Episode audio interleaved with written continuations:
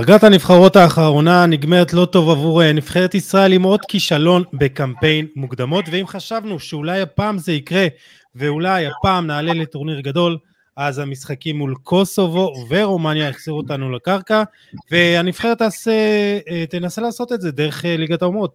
אבל פגרת הנבחרות הזו לא נגמרת טוב גם עבור גבי שקרא את הרצועה הצולבת הקדמית בברך ימין במשחק חסר חשיבות עבור נבחרת ספרד וגמר את העונה וגם עבור אדוארדו קמבינגה שנפצע באימון נבחרת צרפת וקרע את הרצועה הצידית החיצונית אה, בברך ויעדר כחודשיים. גם חברו לקבוצה ויניסיוס ג'וניור ייעדר לתקופה של כחודשיים בעקבות קרע ב hamstring לאחר שנפצע במשחק אה, של נבחרת ברזיל נגד קולומביה. וגם וורן זאיר אמרי קשר אה, את נבחרת צרפת ופריס סן ג'רמן נפצע בקרסול בבכורה שלו בנבחרת ויעדר מספר שבועות. וגם אלסנדרו בסטוני נפצע באימון נבחרת איטליה בשיר התאומים אבל ייעדר רק כשלושה משחקים. וגם ארלין גולנד למרות שהוא כבר אמור לשחק מול ליברפול ביום שבת נפצע שוב בקרסול במשחק נגד אירפורו ביום חמישי אה, האחרון וזה לא דבר שבהכרח מבשר טובות ואנחנו נדבר על זה הכל בקיצור, יש לנו הרבה על מה לדבר, כישלונות ופציעות, פתיח ומתחילים.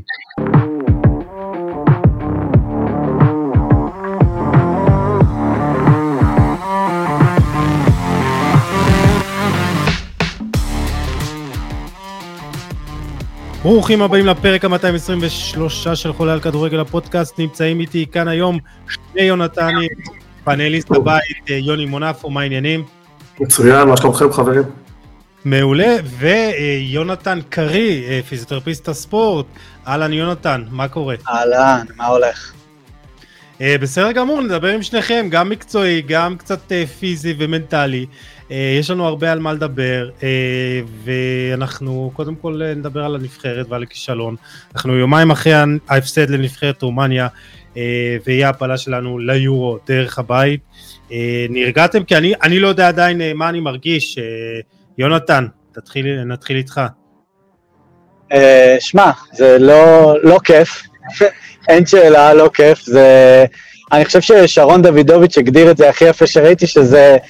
אני חושב שהוא הגדיר את זה ככישלון הכי גדול של הנבחרת. כלומר, האופציה הכי גדולה שהייתה לנו, והוא הראה את הסטטיסטיקה מול אה, רומניה וקוסובו, שהם היו המתמודדות הישירות מולנו, וזה נראה רע מאוד.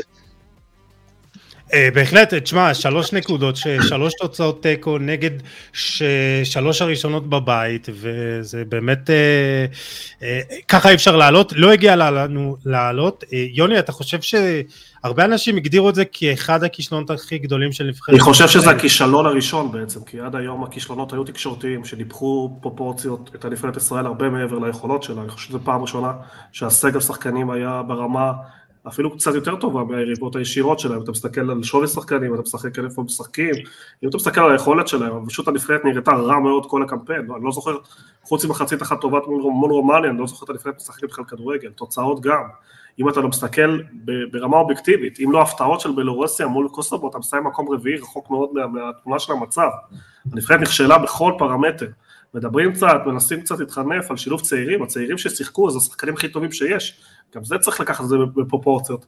כישלון קולוסלי, אני חושב שעצם זה שהמאמן נבחרת הוא בעצם עובד עיריית אשדוד במחלת ופחות מוכשר, ראינו את הפערי הרמות ברמת האימון מול רומניה, בסדר הקבוצתי, בקווים, בלחץ שהיריבה הפעילה עלינו, נראינו רע מאוד, ואני מדבר מקצועית, אני לא מדבר תקשורתית שכל הזמן ניפחו את הנבחרת, הנבחרת הזאת באמת היה לה סיכוי, צריך להבין גם שלעלות ליורו לפני 20 שנה שהיה 8 או 16 והיום של 24 זה אירוע אחר, 24 נבחרות זה סטטיסטית, 50% מהנבחרות באירופה עולות, סטטיסטית, חצי מהנבחרות צריכות לעלות ליורו, ואתה כן שם, אם אתה מסתכל על דירוגים, הדרג האמיתי של ישראל הוא בין 20 ל-30, תלוי בשנתונים, תלוי ברמה, זה הדרג שלנו תמיד היה, אבל פשוט הנבחרת לא שיחקה כדורגל טוב, היה, התעסקה המון בפוליטיקה, הסתכלה, לא השחקנים הכי טובים בנבחרת היו, אפשר כל הזמן לתרץ את זה, פעם אצילי, פעם זה, גם עונשי המשמעת, אני מסכים גם עם קצת את דודו עוואטי, תעסקו יותר מדי בחינוך, אלה אנשים בוגרים, שחקנים שמרוויחים מאות מיליון, מיליוני ואפילו מיליונים של יורו,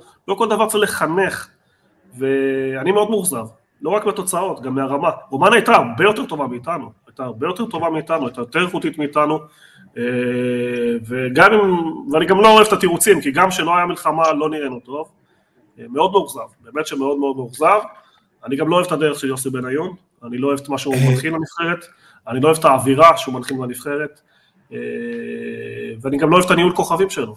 יותר מדי מריבות, יותר מדי אס, שבסוף זה יתפוצץ לנו בפנים. כן. אה, לפני שנתקדם ונפתח את זה עוד קצת יותר, אני רק אה, רוצה להזכיר למאזינים שלנו לדרג את אה, חולה על כדורגל הפודקאסט בספוטיפיי, אפל או בכל אפליקציה אחרת, זה מאוד חשוב, זה ככה הפידבק שלכם לגבי הפודקאסט, וכמובן לעקוב אחרי חולה על כדורגל בכל הפלטפורמות, פייסבוק, טלגרם, טוויטר, טיק טוק, יוטיוב וגם באתר האינטרנט כדורגל.קום, יש שם הרבה תכנים ועוד עולים ועוד יעלו, וגם פינת האנליסט אה, ביחד עם אה, גל משה עלתה השבוע לאוויר, אז יש שם המון תכנים, וידאו וגם אה, מה לקרוא, אז אתם מוזמנים. ובואו נחזור ככה לנבחרת שלנו. אז עוד לפני שנדבר על העתיד, בואו נדבר על העבר מבחינת האם אפשר היה לעשות דברים אחרת. נתחיל איתך, יוני, הפעם. מה באמת היה אפשר לעשות אחרת? אה, בוא נתחיל מהמינויים, המינויים, מה עשה יוסי בניון בקריירה שהגיע לו לקבל את המנהל המקצועי של הנבחרת, הוא לא הצליח בבית"ר ירושלים, הוא לא הצליח בשום מקום, הוא קיבל את הנבחרת בגלל שהוא היה שחקן גדול, והוא בעצם שחקן גדול, אבל לא בטוח שזה הקריטריון הנכון. בואו נבין מה אלון חזן עשה, אז בסדר, יש דוגמאות בעולם שמאמנים הגיעו מנבחרות צעירות והצליחו, זה בסדר מה, גמור. זה, זה, זה קורה בנבחרת ספרד, קורה בנבחרת איטליה? קורה גם בנבחרת ארגנטינה, בסדר, הכל בסדר, אבל, אבל, זה, אבל, אבל מה לעשות, הוא קיבל את התפקיד והוא לא כל כך אה, הרשים, אני לא ראיתי שום דבר מקצועי אה, אה, שהוא עשה בנבחרות הצעירות שהצדיק את המינוי שלו, והיה מאמנים אחרים בנבחרות הצעירות שכן עשו דברים מדהימים, כמו אופיר חיים, שהראה כדורגל התקפי מאוד, הראה כדורגל עם קו הגנה גבוה, היה כדורגל אה, עם שינויי טקטיקה, עם תכנון משחק, שינויים בתוך כדי משחק, ראינו את זה בכל הנבחרות שהוא אימן. אני לא זוכר שנבחרות של אלון חזן שיחקו כדורגל כל כך מתקדם, אז גם בהצהרות שלוקחים מאמן צעיר ומקדמים, צריך שיהיה איזשהו בסיס.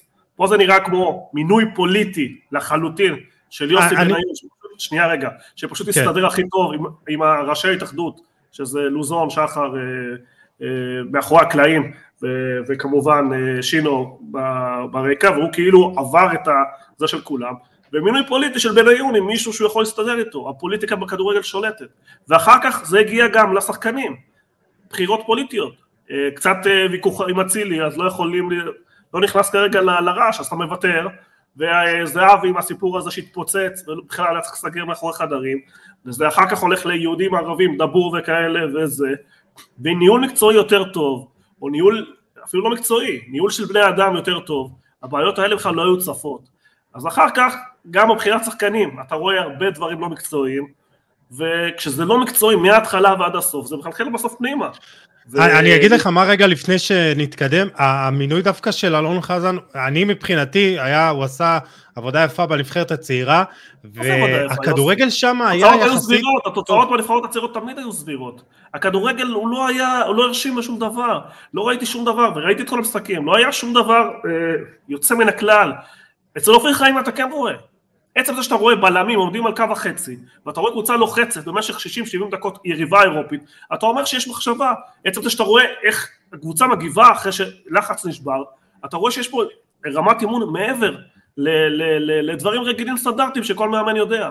ואתה יודע, אני, אני באמת לא, לא, לא נגד או בעד, אבל, אבל הכל בעיניי לא מקצועי עד הסוף. אז, אז, אז דרך אגב, בנבחרת הבוגרת, ראית משהו מיוחד פה, ראית איזשהו משהו זה, אתה רוצה להגיע גם נקודות, האם אוסקר גלוך נמצא באזורים שבהם הוא טוב, האם הוא מקבל את הכדורים שבהם הוא יכול לעשות שינוי, הוא טוב בין הקווים, הוא, הוא טוב שהוא בורח בין הזה, הוא עומד בצד בנבחרת אתמול נגד רומניה ומנסה לעבור שלושה ארבעה שחקנים, זה לא יעבוד, הרעיון הוא לא טוב יוסי, השיטה לא נכונה, הדרך לא נכונה, ו...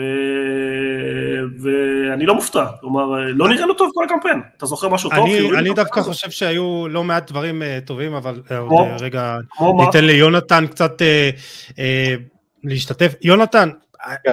אתה מהצד, אתה יודע, אתה פיזיותרפיסט ואתה ככה, פחות בעניין המקצועי טקטי, אבל מבחינת הראייה שלך, אתה חושב שהיה אפשר לעשות דברים אחרת בקמפיין הזה? תראה, אני, אני בא משנים הייתי בעולם הקבוצות, והדבר השנוא עליי זה פוליטיקה.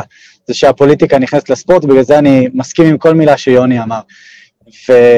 וראיתי קבוצות שהתנהלו מדהים עם חדר הלבשה כיפי ושמח כשהיו מנהלים טובים, ואז גם הקבוצה נראית אחרת לגמרי, וראיתי קבוצות שהפוליטיקה שולטת שם, וחדר הלבשה נראה נוראי, והמשחק נראה נוראי בהתאם.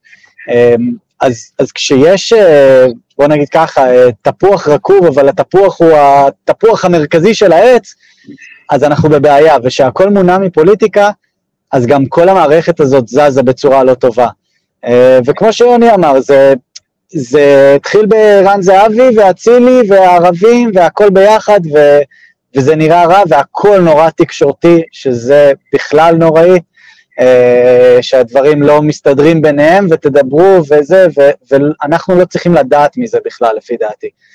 אה, אז גם זה, ואני בטוח שאו-טו-טו יתחילו כל התירוצים של אה, אבל סולומון היה פצוע, ועבדה היה פצוע, ולא היה לנו סגל מלא, אבל אין תירוצים. זה היה באמת אחד הסגלים היותר טובים שראינו בנבחרת, והיינו צריכים לבוא לאנדורה עם ראש מורם ולשחק שם בכיף עם הילדים, ולא לא להתרגש מהמשחק הזה, ובמקום זה אנחנו באים לשם אה, עם הזנב בין הרגליים. אז, אז, אז אני כן. חייב להיות, אז מה, מה, רק תשלים? אז כן, אז היינו יכולים לעשות הרבה הרבה יותר בלי קשר לסולומון ועבדה, למרות שזה יהיה, אני בטוח שזה יהיה התירוץ המרכזי פה, לעשות יותר, היינו צריכים לעשות יותר. אוקיי, אז עוד נדבר uh, גם כמובן על סולומון ועבדה גם מההיבט הזה וגם מההיבט של הפציעה ומתי הם אמורים לחזור, אבל אני ככה אולי אקח את ה... Uh, אני אסנגר על חזן ובניון ואני חושב שכן, אני ראיתי לפחות או יותר איזה אופי מסוים של הנבחרת. א', הנבחרת חזרה לקו 4 ואני חושב שאולי זה משהו שאולי יותר מתאים לנו וגם אה, ראינו ניסיון לשחק כדורגל שכביכול יותר מתאים לנו, של שליטה בכדור, של שליטה בקצב המשחק, אה, ופחות או יותר להוציא את המקסימום מהשחקנים שיש לנו.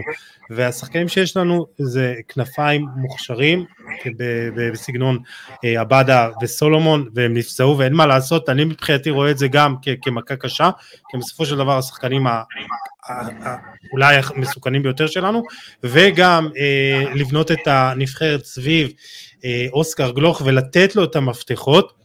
ואני חושב שבהתחלה, אולי בהחלטה הכי, אה, אולי לא פופולרית והכי מרכזית של הקמפיין הזה, שהתחלנו אותו, זה החיסרון של ערן זהבי, ושם אני חושב שחזן אה, ובניון לקחו החלטה של כולם שווים, וזו החלטה שהם היו צריכים, כאילו, זה בסדר שהם לקחו, והם אה, היו צריכים ללכת אחריה, והם הלכו אחריה עד הסוף, וזה בסדר ואין מה לעשות, כשזה עובד זה עובד, כשזה לא עובד מתחילים, מתחילים הביקורות. יוסי בנבחרת לא צרפת אמבפה הוא שווה לכולם, בנבחרת ארגנטינה ליאונל מסי הוא שווה לכולם, אני הייתי בהרבה קבוצות ספורט, בסדר, והיררכיה היא דבר בריא, כל עוד היא מסודרת, כל עוד לא מנצלים את זה לכוונה רעה, כלומר כל עוד השחקן תשמע, סתם דוגמה, מסי עושה הגנה בנבחרת ארגנטינה? לא, עשרה שחקנים נלחמים עבורו ועושים עבורו את העבודה, כי יודעים שהוא שווה את ההבדל. והיו נבחרות ארגנטינה שלא האמינו, ששחקנים לא עשו את זה עבורו והנבחרת לא הצליחה. אתה מבין? זה לא, זה להגיד כולם שווים זה סתם סיסמה, אין בה שום, שום, שום דבר בסיסי. כולם שווים, צריך להיות במאמץ, כולם שווים ברצון, אבל, אבל היררכיה בספורט זה דבר אה, אה, אה, הגיוני. אני יכול לקחת אותך לכל מקום, לכל דבר, לכל קבוצה, בכל קבוצה שתגיד לי אני, אני אגיד לך. אה, אה, רונלדו במריאל מדריד אה, היה שווה לכולם, אני לא, לא מבין מה זה אומר. זה. כל עוד השחקן והכוכב, מנהיגות חיובית, כל עוד הוא עושה את המקסימום, כל עוד הוא מקשיב למאמן, כל עוד הוא... אז זהו, זהו, זהו, עוד משהו. רגע, רגע, אם תגיד לי שמבקשים מגארד בל לסגור את המגן הימני והוא לא עושה את זה כי הוא חושב שהוא כוכב ואז המגן הימני או מגן שמאלי לא משנה כובש שני שערים אז זה פוגע בקבוצה. אבל אם שחקן מבקש איזשהו משהו שרגיל לנורמות המקצועיות שלו, הסטנדרט שלו אין שום דבר, ברוב הנבחרות בעולם רובם ישנים בחדר אה, אה, לבד. ואף אחד לא יודע מזה בכלל זה נקודה שהעלו אותה ואין לה שום ערך, אין שום דבר. אז זהו, אז אני חושב שעניין החדר היה אולי רק, אולי רק היווה תירוץ. תירוץ לכך שהם רוצים לבנות את הנבחרת לא סביב אה, אתה יודע, איזה מישהו אחד, איזה מישהו זהבי. דומיננטי, שחקן אחד, ו- ו- והם חשבו שאולי זה, זה תהליך של הצהרה שחיובי שאמור אה, לעזור. תן לי שנייה. שתיים, במכבי תל אביב ערן זהבי הפריע- לאוסקר גלוך לפרוץ ולהימכר בשבע מיליון יורו? הוא לא הפריע לו. אתה יכול להגיד היום שערן זהבי כוכב יותר גדול מנור סולומון, ערן זהבי כוכב יותר גדול מאוסקר גלוך, הוא היה מפריע להם, זה שטויות, יוסי, זה, זה לקחת איזשהו נושא ולרכב עליו, עכשיו גם אם לא רצו אותו, אז למה גם עכשיו מבחינה הפסידו? מקצועית, אני לא מדבר מבחינת היררכיה ואתה יודע עכשיו אה, מנהיגות או משהו בסגנון. יותר כמו חוסר ביטחון ולעשות לעשות איזשהו משהו ולהיות מעל כולם שבכלל לא היה צריך את זה בכלל. אם, היית, אם תגיד לי היום, וזה בסדר גמור, שערן זהבי מפריע לאחרים, שהאגו שלו, שהוא לא נותן לאחרים להתפתח, אני יכול לקבל את אני, זה. אני אבל- לא מדבר רק מבחינת, אתה יודע, אה, חברתית, אה, מנהיגותית, אה, דינמיקה קבוצתית, אני מדבר מבחינה גם מקצועית, וזה שהם רצו לבנות את הנבחרת סביב שחקנים צעירים יותר, וגם אולי מבחינת שיטת משחק, אתה יודע, חלוץ אחר, חלוץ שהוא יותר אה, עושה עבודת לחץ מקדימה, סטייל וייסמן, אה, בריבו, ובסוף, אתה יודע, מה שקרה... אני, ראיתי, את ערן זהבי אצל איביץ' רץ כמו משוגע, עושה הגנה כמו משוגע, בגלל זה אני לא, אין לי שום מילה רעה להגיד עליו, כאילו, אין, משהו שאתה מסתכל עליו מקצועית ואתה אומר משהו רע עליו, הבן אדם, יכול להיות שנגד הפועל חדרה, משחק ליגה, הוא מרשה לעצמו לא זה, אבל משחקים חשובים, הוא נותן את הדם שלו במגרש. עכשיו, כן. אתה מבין, אני לא רואה איזשהו משהו מקצועי, יכול להיות, תגיד, אבל תגיד גם את האמת, אם אתה חושב שהוא לא מתאים לסגנון המשחק, סבבה, תגיד שהוא לא מתאים, הכל בסדר. לבוא להפיל את זה על חטא, זה בכלל דברים שלא צריכים להגיע לתקשורת, יוסי, זה בכלל, בכלל. עכשיו, דרך אגב, כשאתה מדבר חברתית חברתית, ערן למשך שנים לא צבר חברויות בנבחרת, שאחר כך אתה מזמינים אותם ומרגישים, רגע, אה, מכרו פה חבר שלי בלי סיבה, אתה חייב לעשות פה משהו בצורה יותר אה, נכונה. אם היית אומר לי ערן הפריע לאוסקר בזה ורוצים לפנות או למנוע, הייתי אומר לך אוקיי, מזיזים אותו כדי לקדם אחרים, הם בכלל לא באותו תפקיד. וגם מבחינת סגנון משחק שאמרת קודם, חמש בלמים, ארבע בלמים זה, זה קצת, סורי, קצת שטחי. דבר איתי איפה בלמים עומדים, מה הרעיון, מה, הרעיון, להחזיק כדור? אם אתה רוצה להחזיק כדור ואתה בונה על מעברים ולנצל את סלומון, אתה מאוד קו נמוך. צריך, צריך, אתה מבין מה, צריך לבנות את זה בצורה נכונה, אני פשוט חושב... כן, אבל אתה, אתה יודע, כששיחקנו חמישה בלמים, אה, מנור סולומון נכנס לאמצע וראינו מה, מה זה קרה, זה פשוט אה, ביטל את כל היתרונות שלו, וכשיש לך כנפיים בסגנון עבדה וסולומון, אתה תשחק אה, חמש, ארבע, אחד, או לא יודע מה, אז זה מיותר, אני חושב. הנבחרת נראתה יותר טוב בקמפיין הקודם, אז חד משמעית, עזוב, הנבחרת הזאת לא שיחקה טוב אף כמעט באף משחק, יוסי. גם נגד בלרוסיה ניצחת בקושי. אה, דקה 90 איזשהו קרן ש- שהשוער ברח לו כדור ברגל, ו... כן. לא היית טוב, לא היית טוב באף משחק, לא היית טוב. דרך אגב, רומניה בשני המשחקים טובה ממך, קוסטובו בשני המשחקים טובה ממך. שווייץ, המשחק היחידי שהיא פירקה זה אותך 3-0. אפילו יריבות כמו בלרוסיה לא צריכה לפרק. אה, אה, אולי חצי שני מול שווייץ, שהם הלכו אחורה לסגור תוצאה, נראית טוב, אבל כן. הם ויתרו על כדור. אז שיחקת מול קבוצה שרק ניסתה לצאת למעברים, ודרך אגב, בנס לא קיבלת שלוש או ארבע. אז אני לא רואה שום דבר חיובי בנבחרת הזאת, ברמה המקצועית בכלל, לא ברמת הרעיונות שלה, לא כן. ברמת האימון שלה, לא ברמת הזימונים שלה, וכן, יש שחקנים מוכשרים, שראינו אותם עושים כדורגל טקטי ברמה גבוהה מאוד, הילדים האלה שיחקו נבחרת נוער ואולימפית ברמה טקטית, ראינו אותם לוחצים גבוה, ראינו אותם אה, משחקים נמוך ומעברים, ראינו אותם משנים סגנון תוך כדי משחק, ראינו אותם עומדים שווה ושווה מול היריבות שלה, ואני אמרתי לך, ואז אמרתי לך אז, שיש פערים גדולים, ועדיין אני לא רואה שום דבר ברמת הרעיונות אה, בבוגרת, אתה יודע, זו דעתי, אתה יכול לחלוק לא. לא, אני, אני, אני, אני מכבד אותה כמובן, אני כן ראיתי ניסיון לשחק כדורגל שכביכול יותר מתאים לנו, של גם בנייה מאחור. אה, רק נקודה אחרונה לגבי זה, יונתן, דרך אגב, סליחה שאני קוטע אותך, אבל בנבחרת הקודמת שיחקה בילדאפ אפילו מעבר ל- ל- ליותר מדי, עם נתחו אחורי, אה, שזה יצר לה בעיות אחרות, אבל הנבחרת הקודמת דווקא שיחקה המון כדורגל אה, שהניע כדור מאחור. כלומר, הנבחרת הזאת, ניסתה לייצר יתרון מספרי דרך ההגנה, הנבחרת הזאת גם את זה לא עשתה כל כך. כן. אה, אבל בסדר. יונתן, אה, מבחינת אה, הנאה שלך בקמפיין הזה, זה משהו שהצלחת ליהנות מהנבחרת? אמ, לא, עצוב להגיד, לא. אמ, זה, זה תמיד נראה כאילו אנחנו, אפילו הפעם זה היה נראה כאילו אנחנו לא ליד, אתה יודע, לפעמים זה נראה כאילו אנחנו ליד, ואם רק היה לנו את זה, או את זה, או את זה, ו... אבל הפעם זה אפילו היה נראה לא ליד. כאילו, כמו שיוני אומר, אני לא, לא ראיתי משחקים טובים, לא נהניתי, היו הבלחות פה ושם, אה, כמו שאמרתם, ששווייץ קצת ירדה אחורה וזה, אבל אנחנו כאילו מול אה, בלרוס, אנדורה, אפילו קוסובו, אנחנו, אני מרגיש שאנחנו צריכים להיות קבוצה אחרת, זו קבוצה שמחזיקה בכדור ותוקפת, וכאילו זה, זה, אני חצי מתבייש להגיד את זה, אבל גם אנחנו צריכים לתת שלוש וארבע במשחקים כאלה, וזה פשוט לא קורה, כאילו לא, זה לא כדורגל כיפי. אה, יוסי, מה הרעיון ההגנתי של הנבחרת הזאת? מה היא עושה? אני מכיר לחץ גבוה, אני מכיר לחץ אחרי עיבוד, אני מכיר לחץ מהחצי, אני מכיר אה, אה, לחץ אחרי שחקנים החלשים של היריב. אנחנו כן ראינו ניסיונות לראות...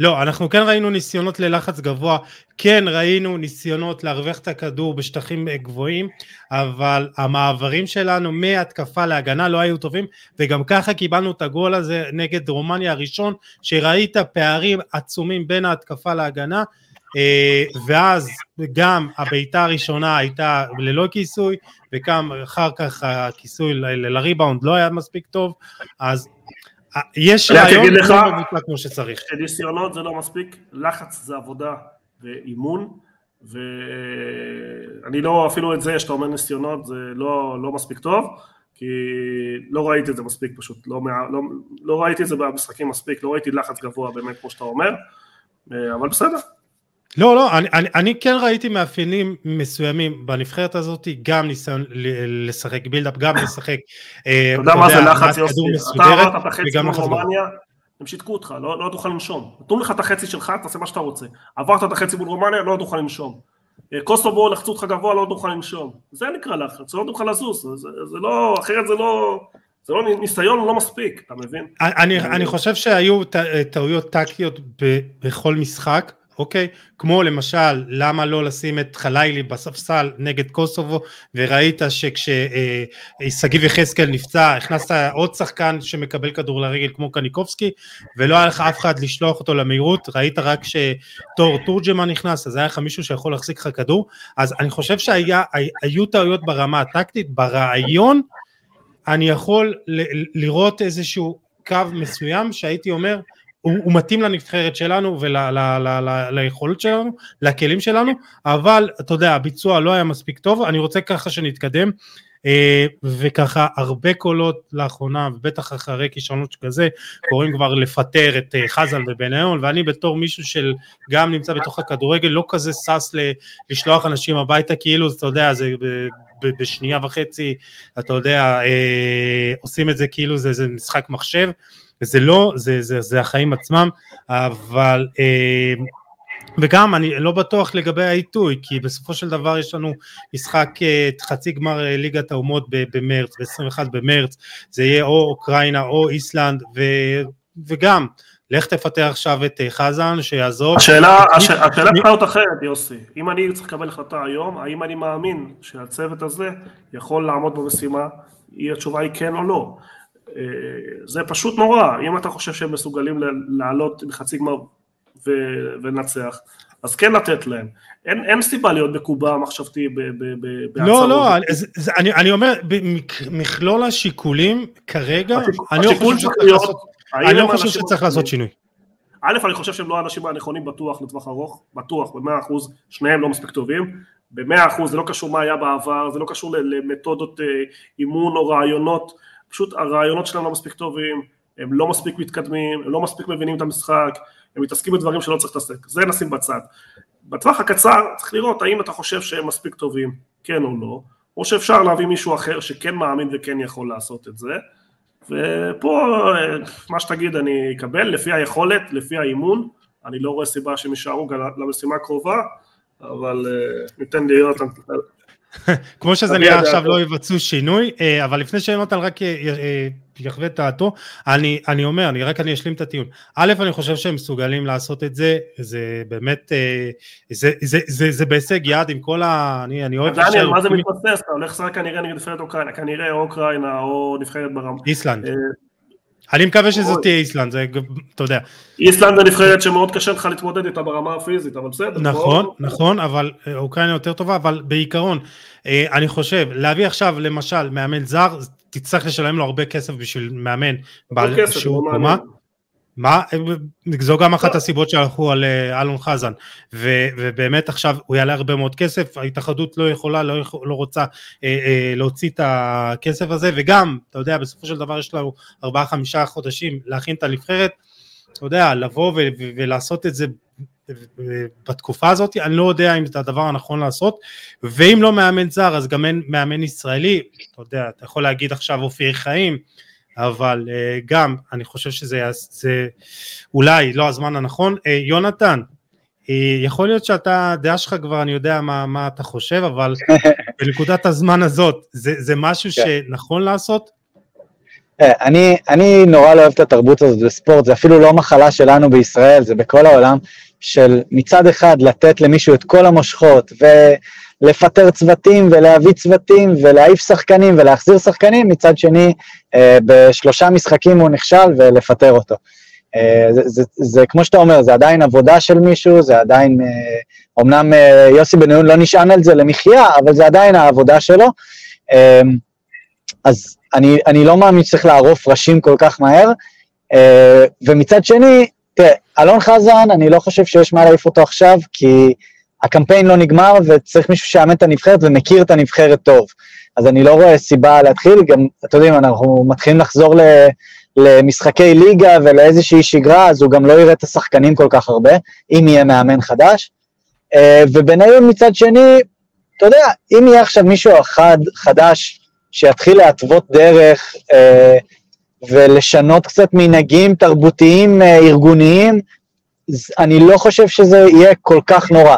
מאמן, אני חושב שאין שאלה שלא צריך להחליף את חזן עכשיו. בניון אני גם חושב שלא, אבל זה לא, זה יהיה הרבה פחות נורא מלהחליף מאמן כרגע, מבחינה, אתה יודע, טכנית ארגונית של הקבוצה, של הנבחרת. כן. Uh, טוב, אני, אני באמת חושב שזה לא נכון כרגע, וגם אני לא רואה את זה קורה, גם לפי הדיווחים האחרונים, uh, אבל באמת... Uh, יש להם עוד אה, הזדמנות אה, לעלות ולעשות את זה, אני מאוד מקווה שזה גם יקרה. ואני רק לסיים את הפרק של אולי השינויים הארגוניים שצריכים לעשות.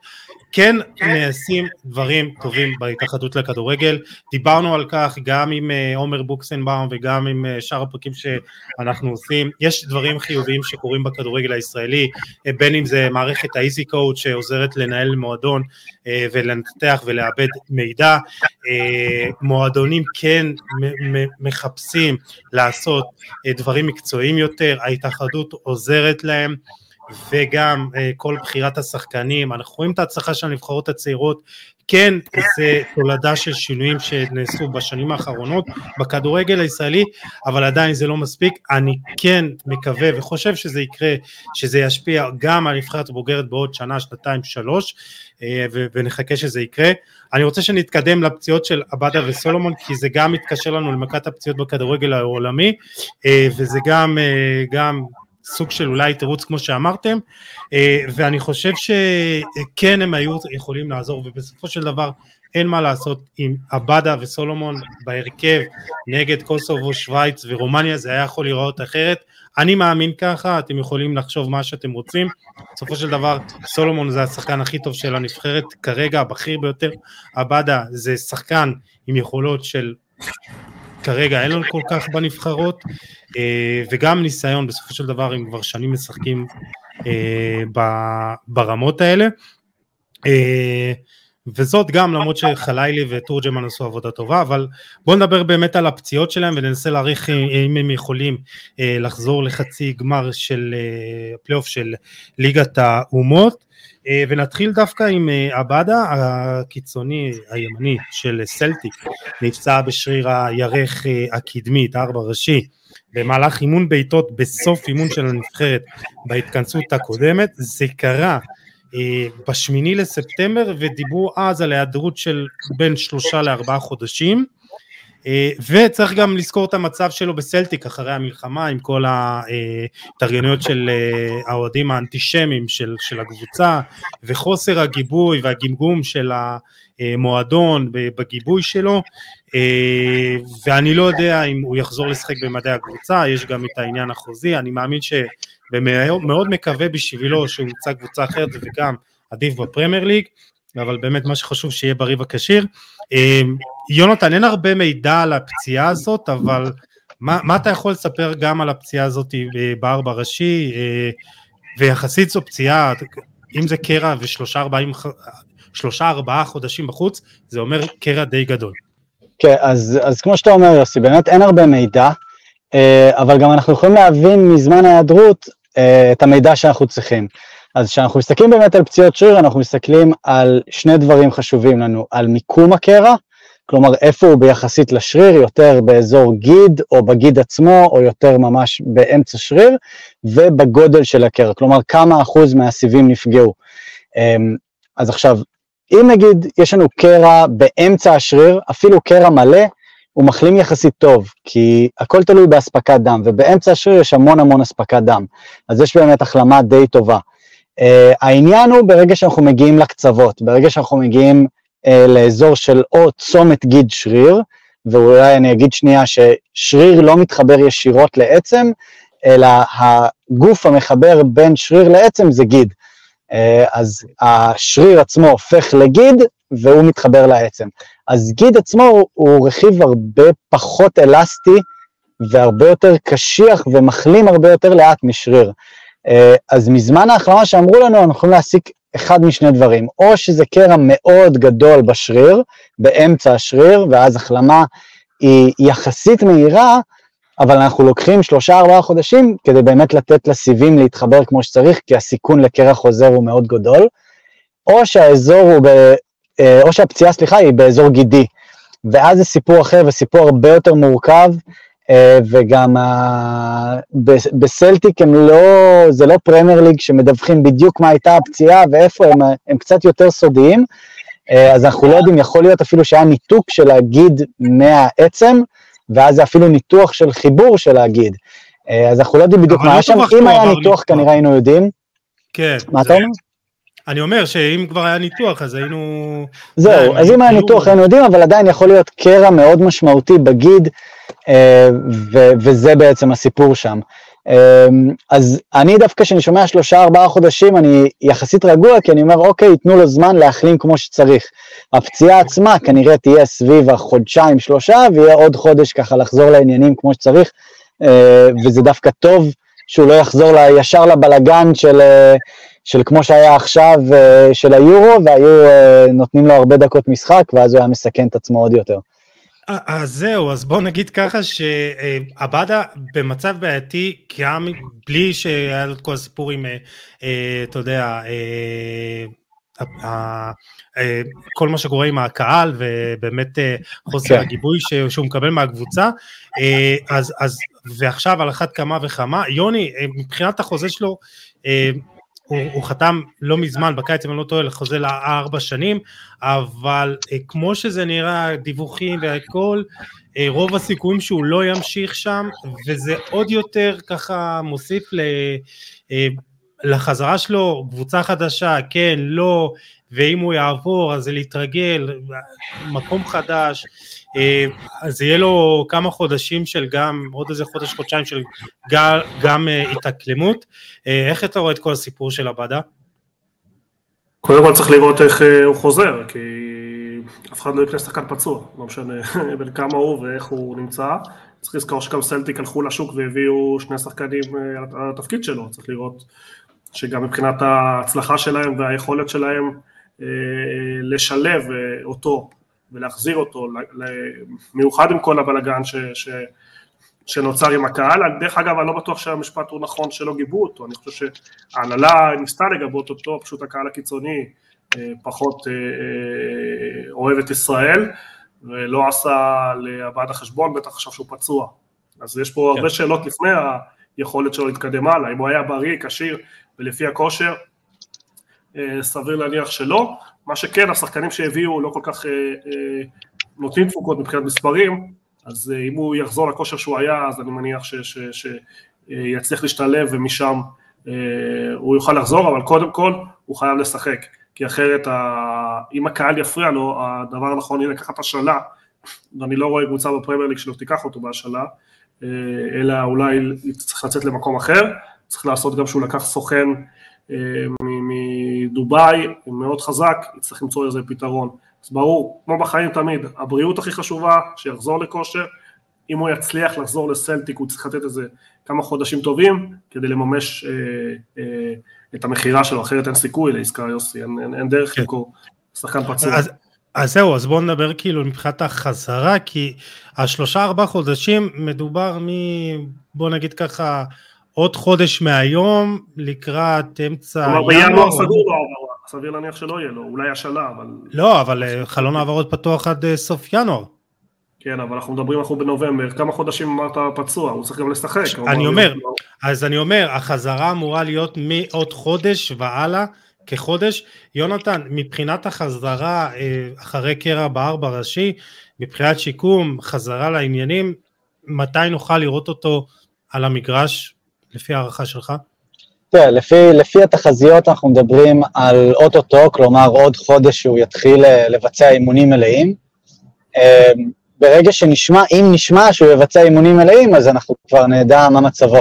בדרך כלל, כשאנחנו מדברים על חזרה, אנחנו רוצים לראות אה, שחקן מבצע לפחות אה, חמישה אימונים מלאים עם הקבוצה, כדי להגיד שהוא כשיר להתחיל לקבל דקות, לא למשחק מלא, אלא, אתה יודע, להתחיל לשחק 20 דקות, חצי שעה, פה ושם. אה, אז אני מניח שאנחנו נראה את זה לקראת אה, סוף השנה הזאת, תחילת 2024. אה, אז קודם כל זה מעודד לקראת הנבחרת, יהיה לו מספיק זמן לחזור לכושר והכל, רק מה שנשאר לשאול זה איפה זה יהיה, אם בסלטיק או בקבוצה אחרת, אני מאוד מקווה, כמו שאמרתי בשבילו, קבוצת פרמייר ליג כזאת, אה, שתוכל לספק לו גם דקות וגם את המקום והגיבוי שהוא ראוי לו. מצד שני עכשיו פרמייר ליג זה לא בדיוק המקום ראוי לשחקנים ישראלים שמגבה אותנו, אבל מה לעשות. גם, גם הפרמייר ליג, אני חייב להגיד, מאוד מחושבים בעניין הזה, כלומר, הם יראו שחקן צעיר פצוע, ו, וכמו שיוני אמר, הוא יצטרך להראות מספרים שהוא חזר כמו שצריך לפני שיחתימו אותו.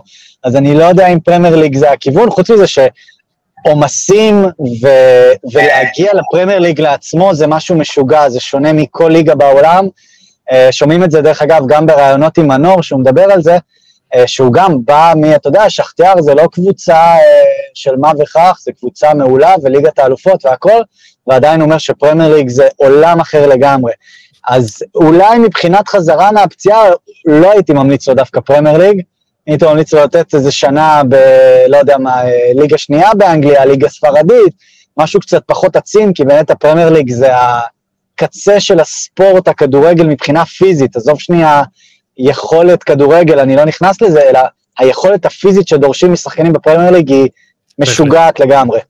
טוב, אז אולי בונדסליגה... צריך לזכור שגם אה, יש לו ערך כלכלי כבד פה, וסלטיק לא פריירים, כלומר סלטיק לא, לא ייתנו אותו באיזשהו זה, ולשלם הרבה כסף על שחקן שרק חזר מפציעה, זו עסקה מאוד מאוד מסובכת, זה לא מה שלא יכול לקרות, אבל לא חושב שפרמייר ליג משהו שהוא רלוונטי. יש לו שתי אפשרויות לדעתי, אחת לחזור לעצמו אה, בסלטיק, השחקנים שהחליפו אותו לא, לא עשו עבודה טובה, הקוריאני אה, עם שער אחד עד היום, אה, ג'אן, יאנג ג'אן, אה, השני בדרך כלל משחק שם אה, קשר שמאל עם רגל הפוכה, אז כן יש לו אופציה לחזור בסלטיק ולתת חצי שנה טובה, אה, או לקחת השאלה לליגה יותר נוחה, ספרדית, צרפתית, שיותר מאשימה אה, לסגנון שלו, להביא מספרים, מספרים ואז להימכר. האופציה הזאת קיימת, רק באמת הקהל יתנגד לו, שגם זה אני לא מאמין. אז, אז, שזה... אז אתה מעריך שנראה את, אה, את בדה מסיים את העונה הזאת לפחות. כן, בסוף הקהל הקיצוני הזה שנגדו, הוא גם נגד הקבוצה, אז אני מניח שיש אנשים מספיק חזקים בקבוצה שידעו אה, להשתיק, ואם הוא יבקיע כמה. שערים, אז בכלל אה, זה ישתנה, הסביר, התסריט הסביר, שוב, הכל יכול בכדורגל, ראינו את זה הרבה פעמים, אני לא רואה את סלטיק מסכימה למכור אותו, ואני לא רואה מישהו משלם על שחקן פצוע שלא חזר לעצמו. התסריט הסביר שהוא לא. חוזר ונותן כמה שערים, אה, גם צריך לראות איך הפוליטיקה יהיה עד אז, כי גם זה יכול להשפיע, אם יחמיר או לא יחמיר המצב בישראל, אז שוב, קשה לי לראות עסקה בינואר, אה, ועד שנה הבאה אלוהים גדול, אתה יודע. כן. Uh, בהחלט. טוב, אז uh, הזכרת, יונתן, את, uh, את מנור סולומון, אבל גם הזכרת את זה שהפרמייר ליג זה משהו אחר לחלוטין, וזה מתקשר לפציעה הזאת הנוכחית של מנור. פציעה במיניסקוס, ברביעי לאוקטובר, מנור נפצע במהלך אימון של טוטנאם, ומיד לאחר מכן הוא נותח ואמור לחזור באמצע ינואר.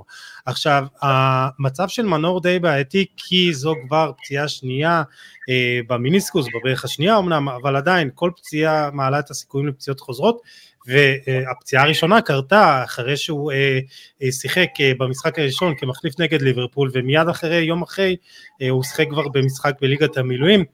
שפה זה, יש פה, זה כבר איזה, אה, אולי ניהול עומסים לא נכון של פולאם, אבל מה שבסופו של דבר זה באמת פציעה שנייה במיניסקוס אה, וגם מנור הוא שחקן שחווה לא מעט בעיות אה, בריאותיות אה, וזה משהו ש...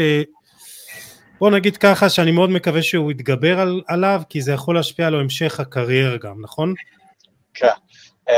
אולי שווה להגיד כמה מילים קודם מה זה מיניסקוס כדי שיבינו קצת למי שלא עוקב אחריי. מיניסקוס זה בעצם... אה, אפרופו, סליחה שזה, לא אמרתי את זה בהתחלה, תעקבו אחרי יונתן קריב, פייסבוק, טוויטר, יוטיוב, זה נהדר. אה, טעות שלי, תודה לך. הכל טוב, הכל טוב. אה, בקיצור, המיניסקוס זה הבולם זעזועים של הברך שלנו, זה בעצם רקמה סחוסית סיבית כזאת, בעובי של פחות או יותר סנטימטר, שנמצאת בתוך הברך.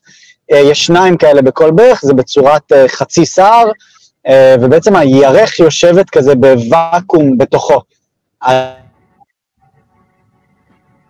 מאבדים מהבלימת זעזועים של הברך שלנו, וגם אנחנו מאבדים את הוואקום הזה של הירך, שזה חשוב מאוד, כי זה חלק מהעיצוב של המפרק הזה של הברך. הירך יושבת בדיוק בתוך המיניסקוס, וברגע שהמיניסקוס משנה את הצורה שלו בעקבות קרע, אז הכל זז שם טיפונת, אבל הטיפונת הזאת בשביל שחקן אה, מקצועי זה יכול להיות עולם ומלואו ולאבד את הביטחון בברך. אז כן, זו פציעה שנייה, וזה...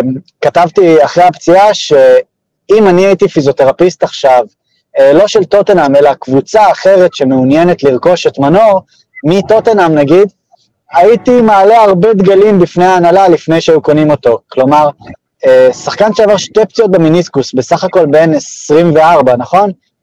אה, זה, זה הרבה דגלים אדומים. אה, זה בר, שתי ברכיים שמאוד מיועדות לפציעות עתידיות.